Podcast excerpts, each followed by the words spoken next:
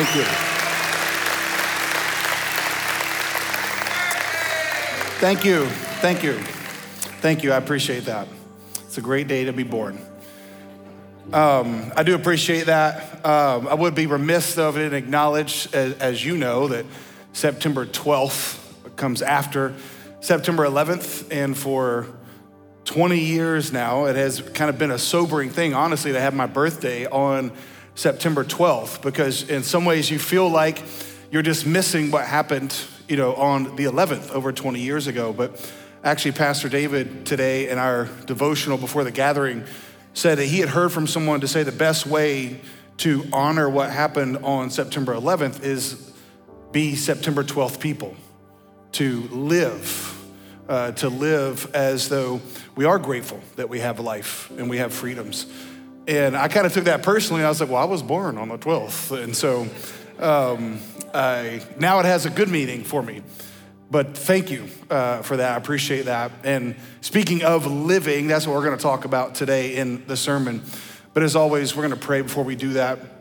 We do want to pray for those that have lost loved ones and those that are continuing to serve our country. It is a sobering time, but we want to honor, obviously, what the Lord is doing um, and the fact that we do have the words of life. And that's what we're going to read in John chapter 6 today. So pray with me, then we'll jump into the message.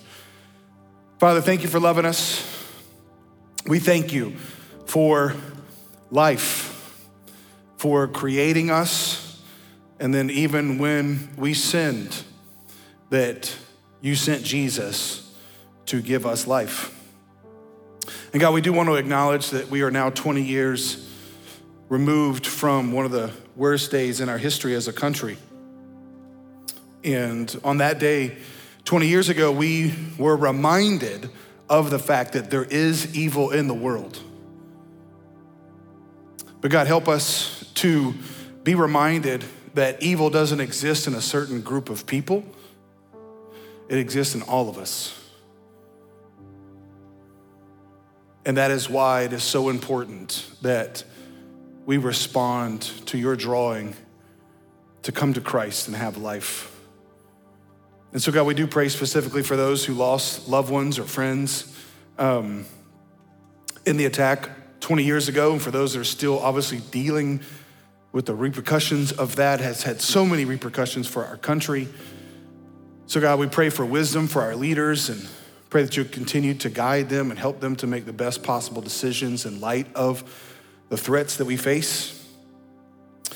But God, I do pray again for all of us that we would understand that the greatest threat that we face is not something outside of us, it is something inside of us.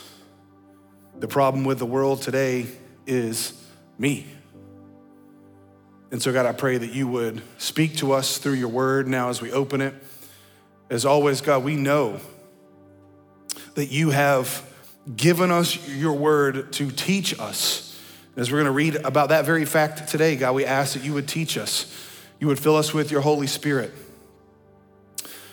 God, that you would help us to see and to hear the truth that is in it, God, because if we can get this truth in our hearts, it would change us.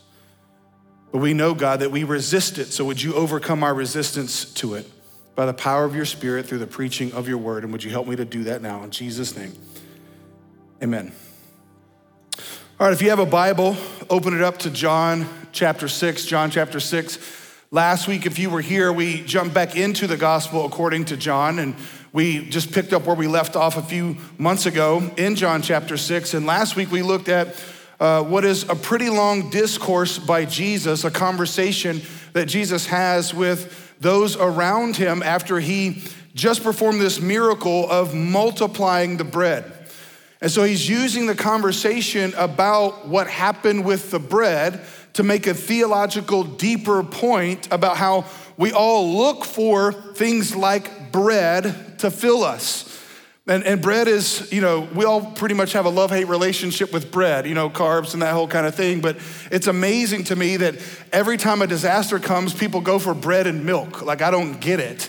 All right. I mean, I, I would want something else than those. And I don't know if they just like like to dip the bread in the milk. I, I, don't, I don't understand, all right? But it is just what we go to.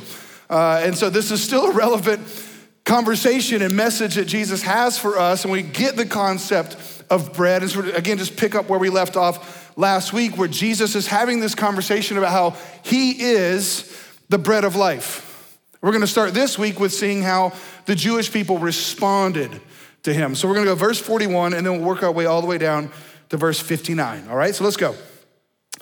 Verse 41 says, So the Jews grumbled about him because he said, I am the bread that came down from heaven. They said, Is this not Jesus, the son of Joseph, whose father and mother we know? How does he now say, I have come down from heaven? All right, let's stop and chat here for a second.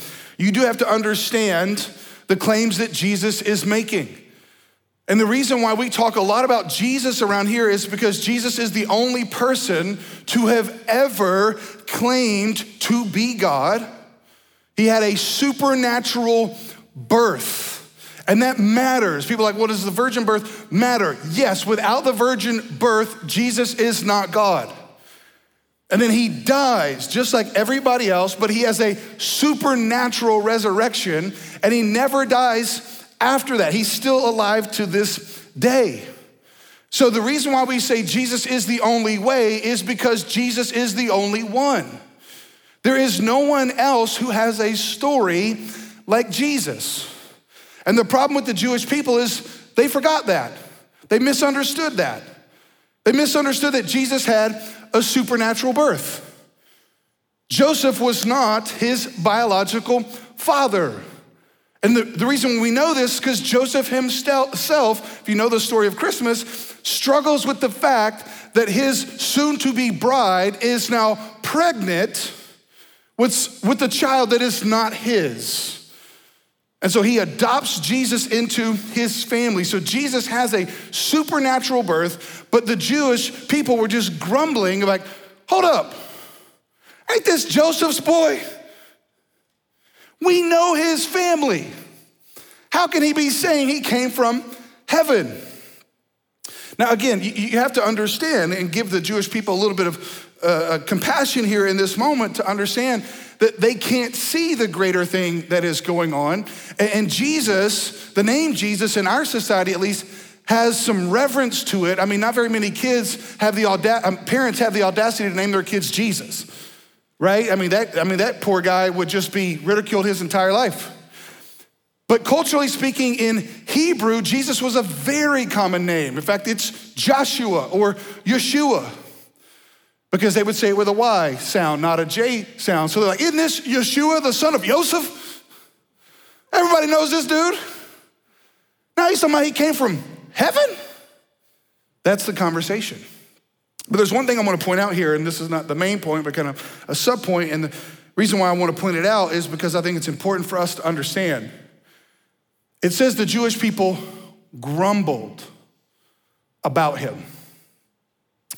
Grumble. Now, grumble is not a word that we use as much. You might say gossip today, or we talked about. But the idea of grumbling is this it literally means to kind of whisper underneath your breath about someone. Um, this is what your children will do when you tell them to clean their room. I was, I was, I was clean my room. I'll show you. Right? This is what you do when your boss tells you to do something you don't like. I'm, boss. It doesn't even make intelligible sense. You're just grumbling. Right? This is what you do when your team is not playing well. You know. But, but there's something I want to point out here because, and the reason why I'm giving you these examples is because we have not evolved very far from this in the 21st century. The Jewish people were grump. Now, notice the words about, and that word is there in the Greek. I checked it.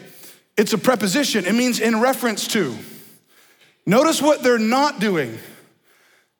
They're not asking Jesus, hey, why are you, I'm confused, help me. They're grumbling about Jesus amongst themselves. Now, if you were here a few weeks ago for our series, Welcome to Our Family, this is why we said in our family, we don't do this. We assume the best about somebody, We go ask them for clarification and we don't accuse them. We assume the best, we ask, we don't accuse. And if you want to know why we have that as a family cultural statement, is because of verses like this. We've been around humanity, humanity long enough to know that up in even church folk, it during the sermon, we're like, I, don't know. I just talking about money. I just want to. Right? You're probably grumbling now about the fact that I'm talking about you grumbling.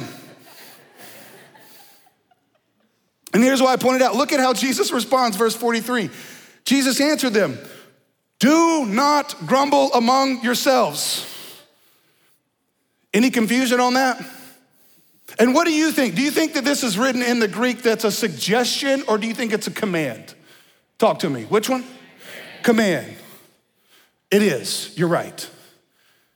Do not grumble amongst yourself. If the church today would just obey that command, 90% of the issues would be solved.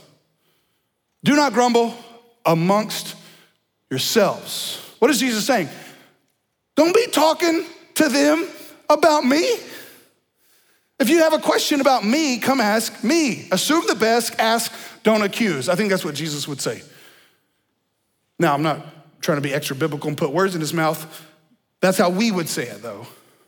But it's important to understand watch this. So much of their confusion comes out of their disobedience. Isn't that so true today? So much of the confusion comes out of our simple disobedience to commands that God gave us. So if we would just obey the commands, a lot of the confusion would be cleared up. Because when we grumble and we just, we just walk away, we miss the opportunity to reconcile. We miss the opportunity to get clarification. If they just grumbled and walked away, they would have missed Jesus explaining what he meant by saying he's the bread. So now let's get into that. Back to verse 44. No one can come to me unless the Father who sent me draws him, and I will raise him up on the last day. It is written in the prophets, and they will all be taught by God. Now, this is hugely important. Jesus is making some huge theological points here. Uh, so many of them. I mean, I could preach the whole sermon on this one text, but let me just give you a couple. One is Jesus is showing them how to rightly understand the Old Testament. Now, again, we are what we would call ourselves New Testament believers, which means we have come to faith in Christ after Jesus' death, burial, and resurrection, after Pentecost, after the Holy Spirit came and descended, the church was started. So we, we're living in this season. But it doesn't mean that we don't look to the Old Testament anymore. In fact, the early church, that's all they had. They, all they had was the Old Testament. So if you want to be a faithful believer, you can't just do away with the Old Testament in its entirety, but you do have to handle it correctly. You say, well, how do I handle it correctly? Well, look at how Jesus handled it. Look at how Peter handled it. Look at how Paul handled it. Look at how they explain. There's so many references in the New Testament to the Old Testament. Jesus does it here. And he says, This is what the prophet said. And he says this phrase, you will be taught by God. Now, most theologians think he's referring to three different prophets Isaiah, Jeremiah, and Ezekiel. Again, I don't have time to get into all those references, but one that is probably the most prominent is Jeremiah chapter 31 through 33, which is where we would have what we call the new covenant. This is where God was prophesying through Jeremiah about what he would do in the future. And the point that God makes through Jeremiah is I am going to teach them. I will be their God, they will be my people. And he says it like this I will write my law on their hearts. And he's referencing the fact I'm not going to write them on stone this time, like he did with the Ten Commandments through Moses. I'm going to write it on their hearts. So Jesus is picking that up and he's saying, listen, that's what God is doing now. He is teaching you by sending me. He's teaching you by sending me. So their problem was they weren't being taught by God. They weren't being discipled by God. Now, this is still the greatest problem today. The greatest problem today is we're being taught by everybody else but God. We're being taught by our political parties. We're being taught by our favorite news organizations. We're being taught by now this really weird category of people called influencers on Instagram. We're being taught by all these people. We're being taught by ESPN. We're being taught by all. But our biggest problem is we're not being taught by God. And Jesus, and this is a, second point that he's making here if you want to rightly understand God, look at Jesus. Hebrews says that in these last days he has spoken to us by his Son. So the revelation of God shows up in a person, which is why John calls him the Word. So if you want to know the words of God, look at the word. Look at Jesus. Now, Jesus makes another point when he says, No one can come to me unless the Father draws him. So here's a connection I want you to see God drawing you is God teaching you. Let me say it to you like this God draws you by teaching you. He draws you by teaching you. Now, again, this word draw, there's a lot of theological discussion over this, and, and this message is gonna be a little dense, by the way, so I'm gonna try to give you in small, you know, little pieces of bread as we go along, all right? But there's theological debate about what does he mean by draw? Some people use it like he's wooing us to himself. But the literal meaning of the word draw is the idea of if you have a well and there's water in the bottom of it, you draw the water.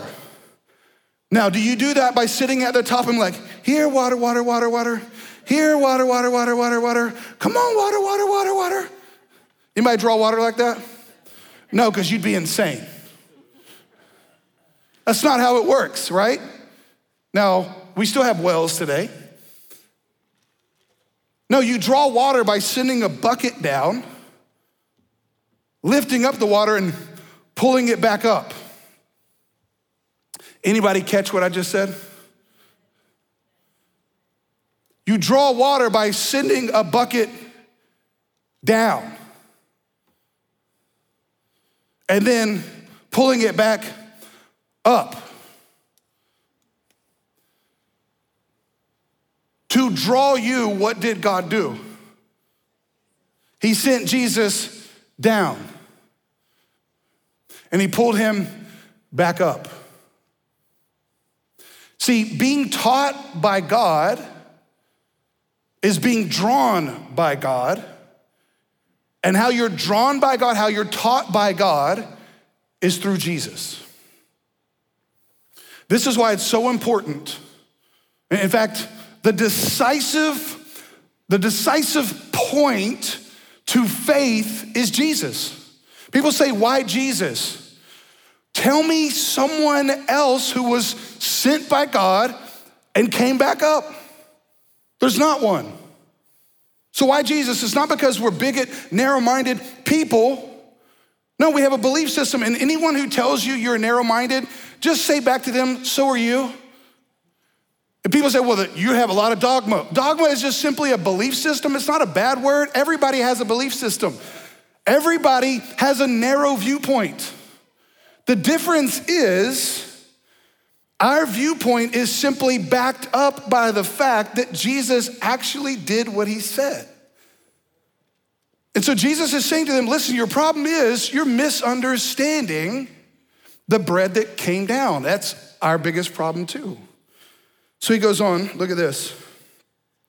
Everyone who has heard and learned from the Father comes to me. Comes to me. Not that anyone has seen the Father except he who is from God. He has seen the Father. This is why Jesus is saying this about himself. Truly, truly, I say to you, whoever believes has eternal life. Verse 48, in case you were confused, I am the bread of life. So he says this again. He said it last week, saying it this week. Said it earlier in John 6, saying it again. I am the bread of life.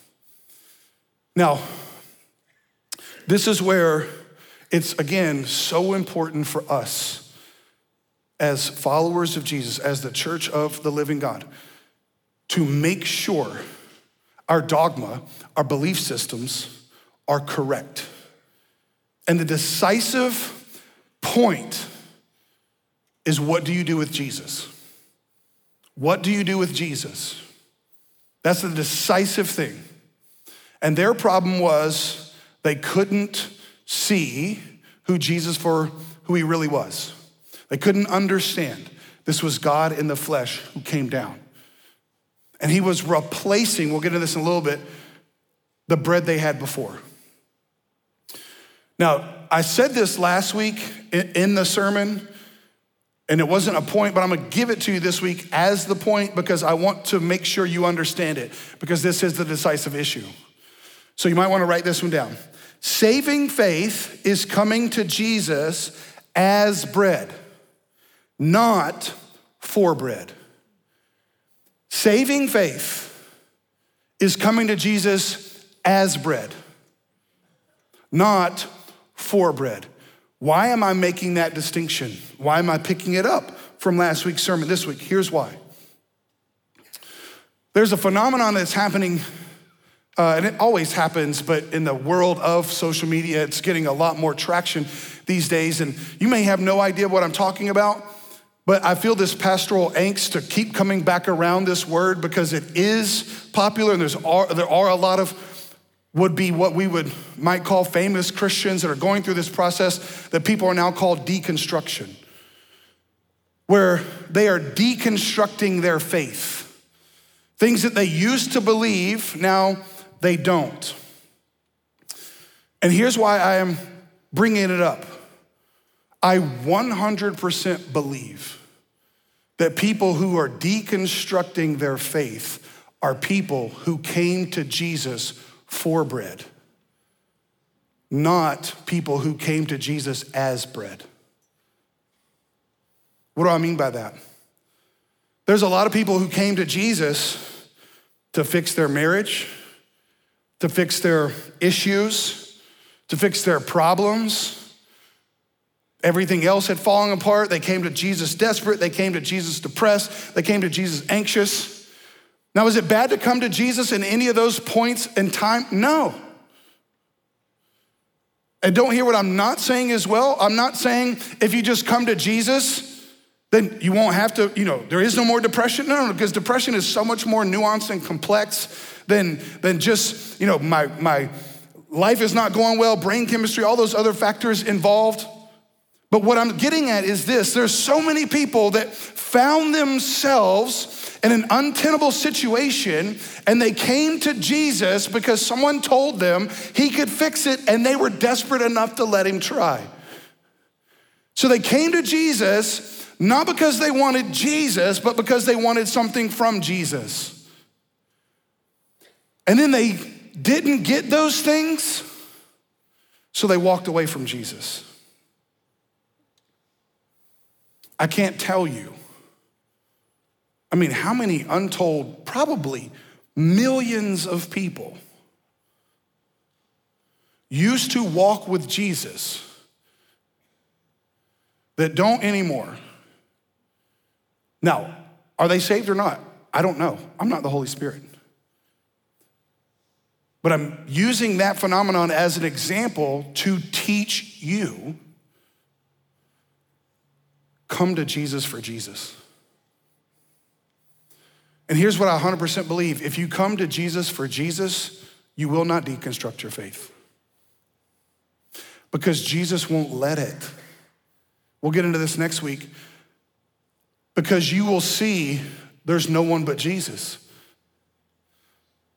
Paul, or not Paul, the disciples next week, Peter says, Jesus, to whom else will we go? There's no one else. See, if, if you will be intellectually honest enough to actually look at the options, to actually look at the dogmas, to actually look at the belief systems, you will come to the only point you can logically come to that says no one else came back to life and never died again like Jesus. See, without that fact, the whole thing falls apart. It's not enough to believe he was just a good man who loved some children and held some lamps. Right? And we should just walk around like Jesus. People who say that stuff don't actually read what Jesus says because Jesus says some weird stuff. In fact, let's get into what he says. He says, Your fathers ate the manna in the wilderness and they died. This is the bread that comes down from heaven, so that one may eat of it and not die. I am the living bread that came down from heaven. If anyone eats of this bread, he will live forever. So Jesus is taking the concept of bread and he's ramping it up, pushing them to see if you eat this, if you believe this, if you believe in me, you will live forever. What a statement.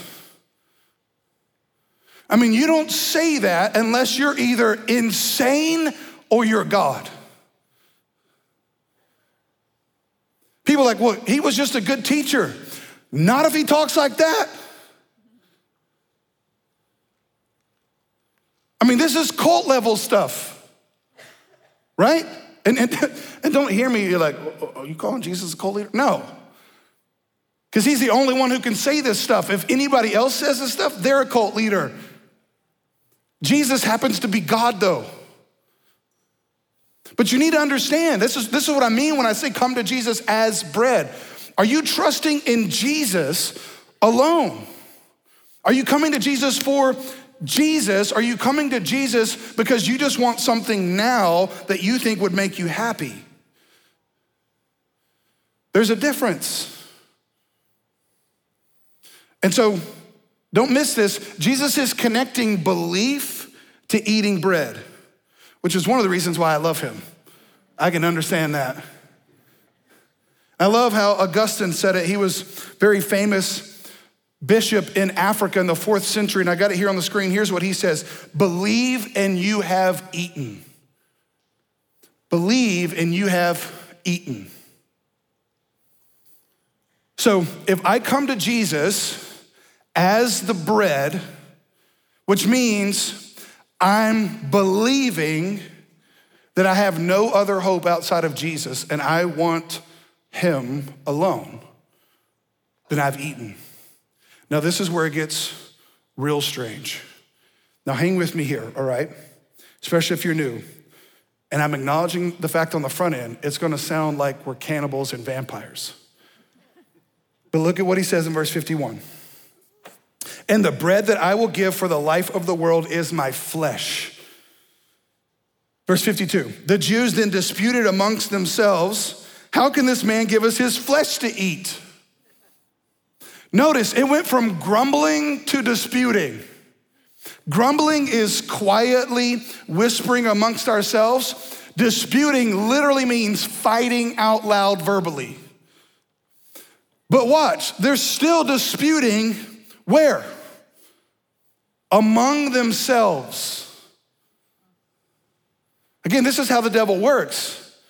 It's been happening since Genesis 3, right? God tells Adam and Eve what to do. The devil comes around. I, I, I don't know. I don't I mean, really what he said? I mean, I don't, I, don't, I don't know about you, but that tree looks pretty good. And then they hear it, and then they start debating on it, disputing it. Probably the first marital fight. We don't know, the Bible to tell us. But what we do know is we see this pattern repeated all the time. Satan whispers in our ear, we start grumbling, and then we start shouting. But notice they're still doing it amongst themselves. And here's the point I'm trying to make humans thinking that they can debate it out amongst themselves show the height of the arrogance of trying to figure out the biggest questions about life without consulting God. See, that's the height of our hubris as humans. It was a lot of H's, and that was pretty good. It's the height of our thought process. I don't need to ask God, I can debate it out myself. Right? And, and have you ever done this? You're like, if the coach would have just called me, we would have won. We call that Monday morning what? Quarterbacking. You go get chased down by a dude that's over 300 pounds that can run a 4 or 5, and then let me know. You make life altering decisions with people chasing you, right? That's the height of arrogance. People in desperate need of athletic workouts complaining about high performing athletes.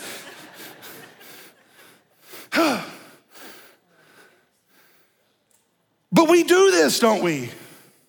And, and he, we do this with God. If I were God, it wouldn't have happened this way. Now, I'm not saying that everything that happened, that God enjoyed that it happened, i.e., suffering. But we don't know what God knows, and so therefore we can't do what God does. And it's the height of our arrogance to think that we're smart enough to figure it out ourselves without divine help. This is why, and I forgot to say this earlier, when, when Jesus talked about drawing, I, I gotta be honest with you, I don't understand Christians who don't like the theological position of God's sovereignty, which simply means he overcomes our resistance to him.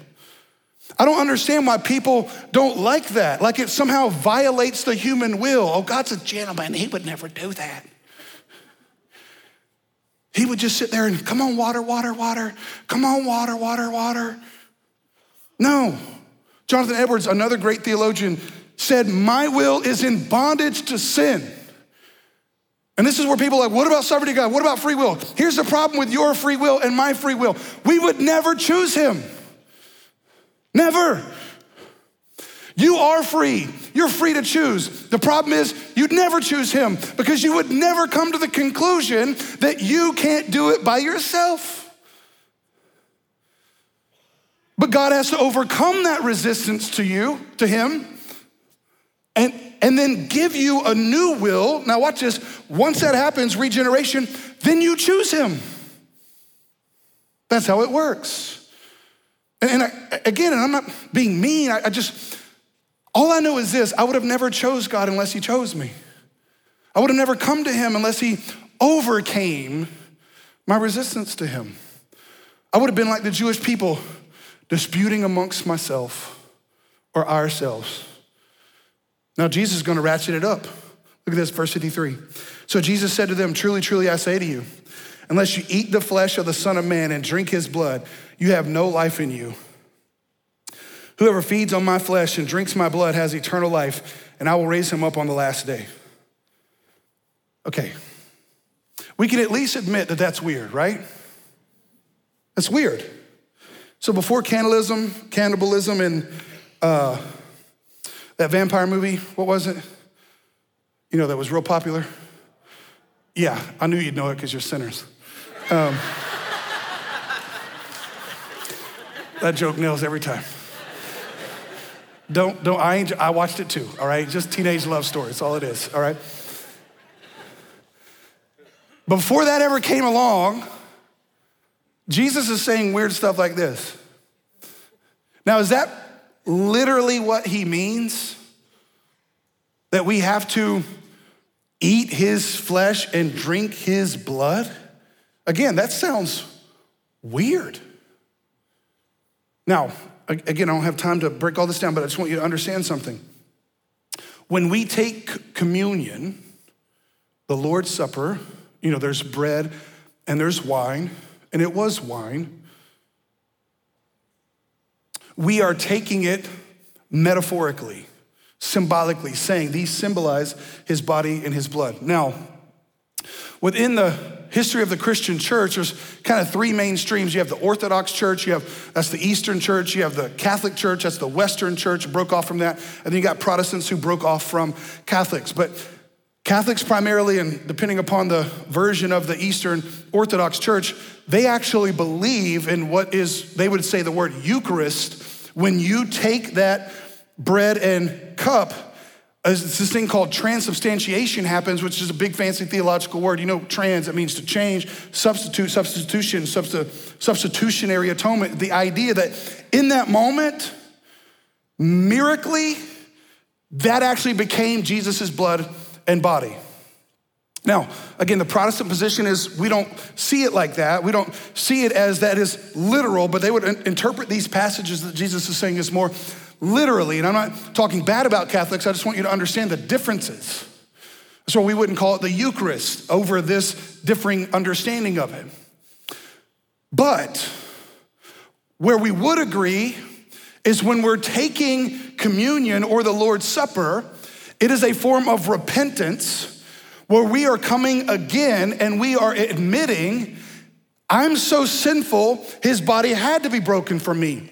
I'm so needy, his blood had to be shed for me. We talked about this in the Welcome to Our Family series. Baptism is the entrance into the family of God. Communion or the Lord's Supper is our re upping to the family. Now, different traditions do it differently. Again, Catholic churches would do it weekly, we kind of do it quarterly. Jesus doesn't tell us how often to do it, just do it. And then the New Testament writers pick this up, and Paul specifically to the Corinthians church, he's saying, Your problem is you're misabusing communion. Because they were doing it because they were hungry instead of examining themselves first and then seeing had they sinned against their brother. So, the reason why I'm harping on this is because communion is a time for us to step back once more and say, Am I really coming to Jesus as bread? Am I really coming to Jesus as my source? What things do I need to confess and repent about that I have gone to instead of Jesus? In fact, look at how Jesus says it like this, verse 55. For my flesh is true food, and my blood is true drink. Whoever feeds on my flesh and drinks my blood abides in me, and I in him. As the living Father sent me, and I live because of the Father, so whoever feeds on me, he also will live because of me. Now, if something is true, I love that Jesus used that word, it is a separate word. If something is true, then it's by definition, saying something else is what? False. Remember true false test? Remember, I don't know if they use Scantrons anymore, but um, true false, sometimes I like them, sometimes I didn't. Sometimes I like multiple choice because I got a better percentage rate. But true false, it's either true or it's false. There's no like, can I circle the hyphen? right? This is why in elementary school, when you wrote a letter to that boy or that girl, will you go out with me? And you said yes or no, and they circled or, you were devastated. I don't know, did you ever have that happen? I had that happen. Like, I don't know what to do with or. Right? I would rather have a no so I can move on. And or is like, what, what, what, what do I do with this? And what Jesus is saying here is there's no or. There's no middle. It's either true or it's false. Which is why, and we'll get into this later, in John 14, 6, he says, I am the way, the something, and the life. What does he say in that middle word? The truth. So watch this. I say this often. The way to life is through the truth. So if I'm gonna know the truth, I had better know what is false. Now, watch this. This is where we get ourselves in trouble. We come to Jesus for bread. And what we really want is not Him as the truth. We want Him to give us these other things that are ultimately false. That's why it's damning. And that's a Bible word, so I hope you're not offended by that. What I mean by that, if you do that, your soul won't live forever with Jesus. See, this is where, and I get it, we have complex relationships with things. It's no longer about food anymore because when I'm depressed, it is now, we put an adjective in front of it comfort food. It's almost like Jesus understands us. But Jesus said in John 16, the Holy Spirit will come and comfort you. So when I'm going to food to comfort me, my soul's in danger.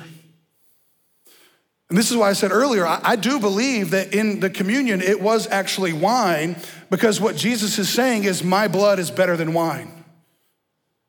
But how often do we go to wine and strong drink to just take a break from the world? I don't know if you know this, but alcohol sales are through the roof during this pandemic. Which it's no wonder why depressions and suicides are up. Because it's a depressant. But that's the complexity of the relationship. We come to it because we're struggling emotionally, and yet all it will do is give us empty calories. And not just empty in that they won't go to your thighs because you know they're not really empty. They will. But they're empty because they can't do anything for you. Now, is it wrong to drink? Is it wrong to eat? No. But it is wrong to look to them as true, as the thing. Now, watch this. Not just the thing that will satisfy us, it's also a person. You know, the Bible talks about Antichrist and, and Christians, we're like, you know, acutely familiar with it. This is why every presidential election we think we have found the next Antichrist. Like we found him. There he is. There she is. I don't listen to wackos who tell me that stuff because the Bible doesn't speak of one Antichrist, it speaks of many. And there's a spirit of the Antichrist. So here's all you need to know about the Antichrist the spirit of the Antichrist is this anything or anyone who would take your eyes off Jesus. Anything or anyone. See, there's a lot of believers that have given in to the spirit of the Antichrist thinking a president will save us. Anything, anyone who claims that they have power to do what only God can do. See, Jesus says, I am the true food, the true drink. You come to me. Now, I love how he says this my living Father. My living Father. That's a unique phrase that he gives to his Father. And it's one of the first times he says that because he normally just says my Father or the Father, but now he puts a descriptor on it living Father. Why? Look, he goes on, verse 58. This is the bread that came down from heaven, not like the bread the fathers ate and died. Whoever feeds on this bread will live forever. Jesus said these things in the synagogue as he taught in Capernaum or Nahum. It's on the west side. I've actually stood in that synagogue. And Lord willing, one day we'll take people to Israel so you can stand in those places because it's a sobering thing to stand in the place where he said these words. And then let those words hit you, where you ask yourself a question Am I eating that bread? Am I believing that? Because that's the message. Now, I said I love how he talked about his living father. And then he says, This is not the bread that your fathers ate. So watch this. His father, their fathers. The title of today's message is not your father's bread. This ain't your father's bread. And why does Jesus contrast that? Because the fathers ate the manna in the wilderness and died. And that bread was always symbolic of there was another bread that was coming down, which is Jesus. You want to know why the next generation of children walk away from Jesus? It's because almost always they don't see their fathers enjoying Jesus. You go look at any stat I'll talk about this at some other point. I'm, it's still like, you know, percolating in my heart because I got to examine myself. But you go look at any stat, and the root cause of whatever stat of like, why are kids in jail? Why is pornography rampant? Why this? Why that? All these like failures of society and all of them can be traced back to an absent dad, an absent father. And how many times do our kids walk away from Jesus because they don't see the fathers enjoying Jesus? The most compelling thing about Jesus' message, in my opinion, is how he speaks of his father. And see, and I grew up in a home where, and I, I, can say this now, and I don't think my father would be upset about it. For the first 13 years of my life, that was what life was like. Not that my dad was a bad guy, he was working hard, but he wasn't there. But then I got saved, and our whole family turned around, and then I had a different dad. And the greatest joy in my life today is I have a father who enjoys Jesus. I'll never forget. I preached my first summer when I was 19. It was for my 17 year old cousin. And as I was preparing, my father came into the room and he said, Son, can I pray for you? My dad didn't do that. And now seeing my father enjoy Jesus inspires me to want my son to see his dad, my daughter to see her dad enjoying Jesus. The greatest crisis in the world today is not that your side didn't get the election. It's the followers of Jesus not coming to Jesus as bread. But you come to Jesus as bread, you enjoy Jesus, and then the next generation will come behind you and say, I'll have what he's having. I, I want that.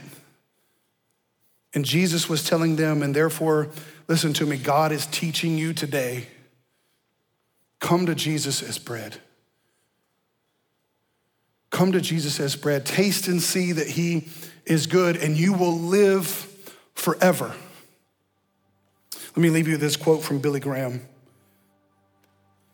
I heard it this week from a great preacher, Pastor David, as he was preaching a funeral. And it just struck me, and Billy Graham got it from D.L. Moody, and he kind of rephrased it, and it says this Someday you will read or hear that Billy Graham is dead. Don't you believe a word of it? I shall be more alive than I am now. I will just have changed my address. I will have gone into the presence of God. You wanna know what made Billy Graham's message so powerful? It's not that he was the best communicator, it's that he enjoyed the Jesus he preached about. It gave his message integrity. And what he looked forward to the most was being with Jesus to the point where he said, You will hear I have died. Don't you believe it? I am alive. I've just changed my address. I am enjoying Jesus, and this is why I always tell you Jesus didn't die to get us to a place, He died to get us to a person, your Father who's living and who wants to satisfy you, teach you about Jesus. And so the invitation, what if we shared the gospel like that? Not about all these laws or rules, and I'm not saying there's not commands to obey, there is, but what if we shared the gospel is come and taste and see that He's good? Come and get true bread and true drink. Come and taste and see, and you will live forever. My friends, that is a compelling message because it's true. Let's pray. Father, thank you. Thank you for teaching us by sending us your Son, who is alive. You came down and went back up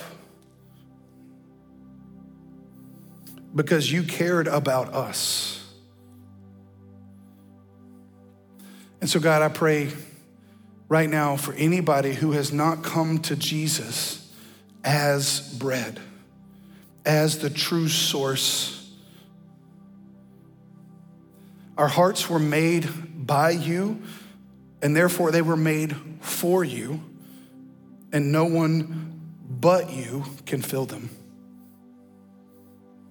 So, God, I pray right now for anybody in the house or watching that has not trusted in Jesus, has not come to Jesus as bread that you would save them. If that's you, nobody looking around or talking, if you want to come to Jesus as bread today, and you may have grown up in church, but you had never come to Jesus for Jesus, then today the invitation is come and eat and drink, believe. So if that's you, you can pray with me. You don't have to do it out loud, but it goes like this Say, Father, Thank you for loving me, that you sent Jesus in my place for my sin. I believe that Jesus died in my place, rose again. So I ask you now to save me. Fill me with your spirit. I want to enjoy Jesus as my true source. Again, nobody looking around or talking. If you just trusted Jesus, we simply want to know about that. If you're in one of our physical locations, you can just simply lift your hand up.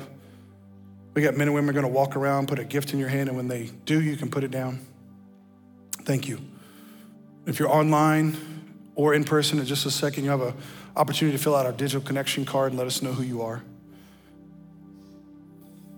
And then those of us who have trusted in Jesus, the invitation today is again, you don't need to be saved again, but enjoy Jesus. Ask Jesus. I have to do this almost daily to identify the things in you that you're going to as your source. And repent and say, Father, I'm sorry. Give me the grace I need to come to Jesus, to not look to anything or anyone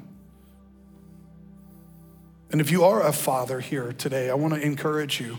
You enjoy Jesus. See, see what can happen when your kids see you enjoying Jesus.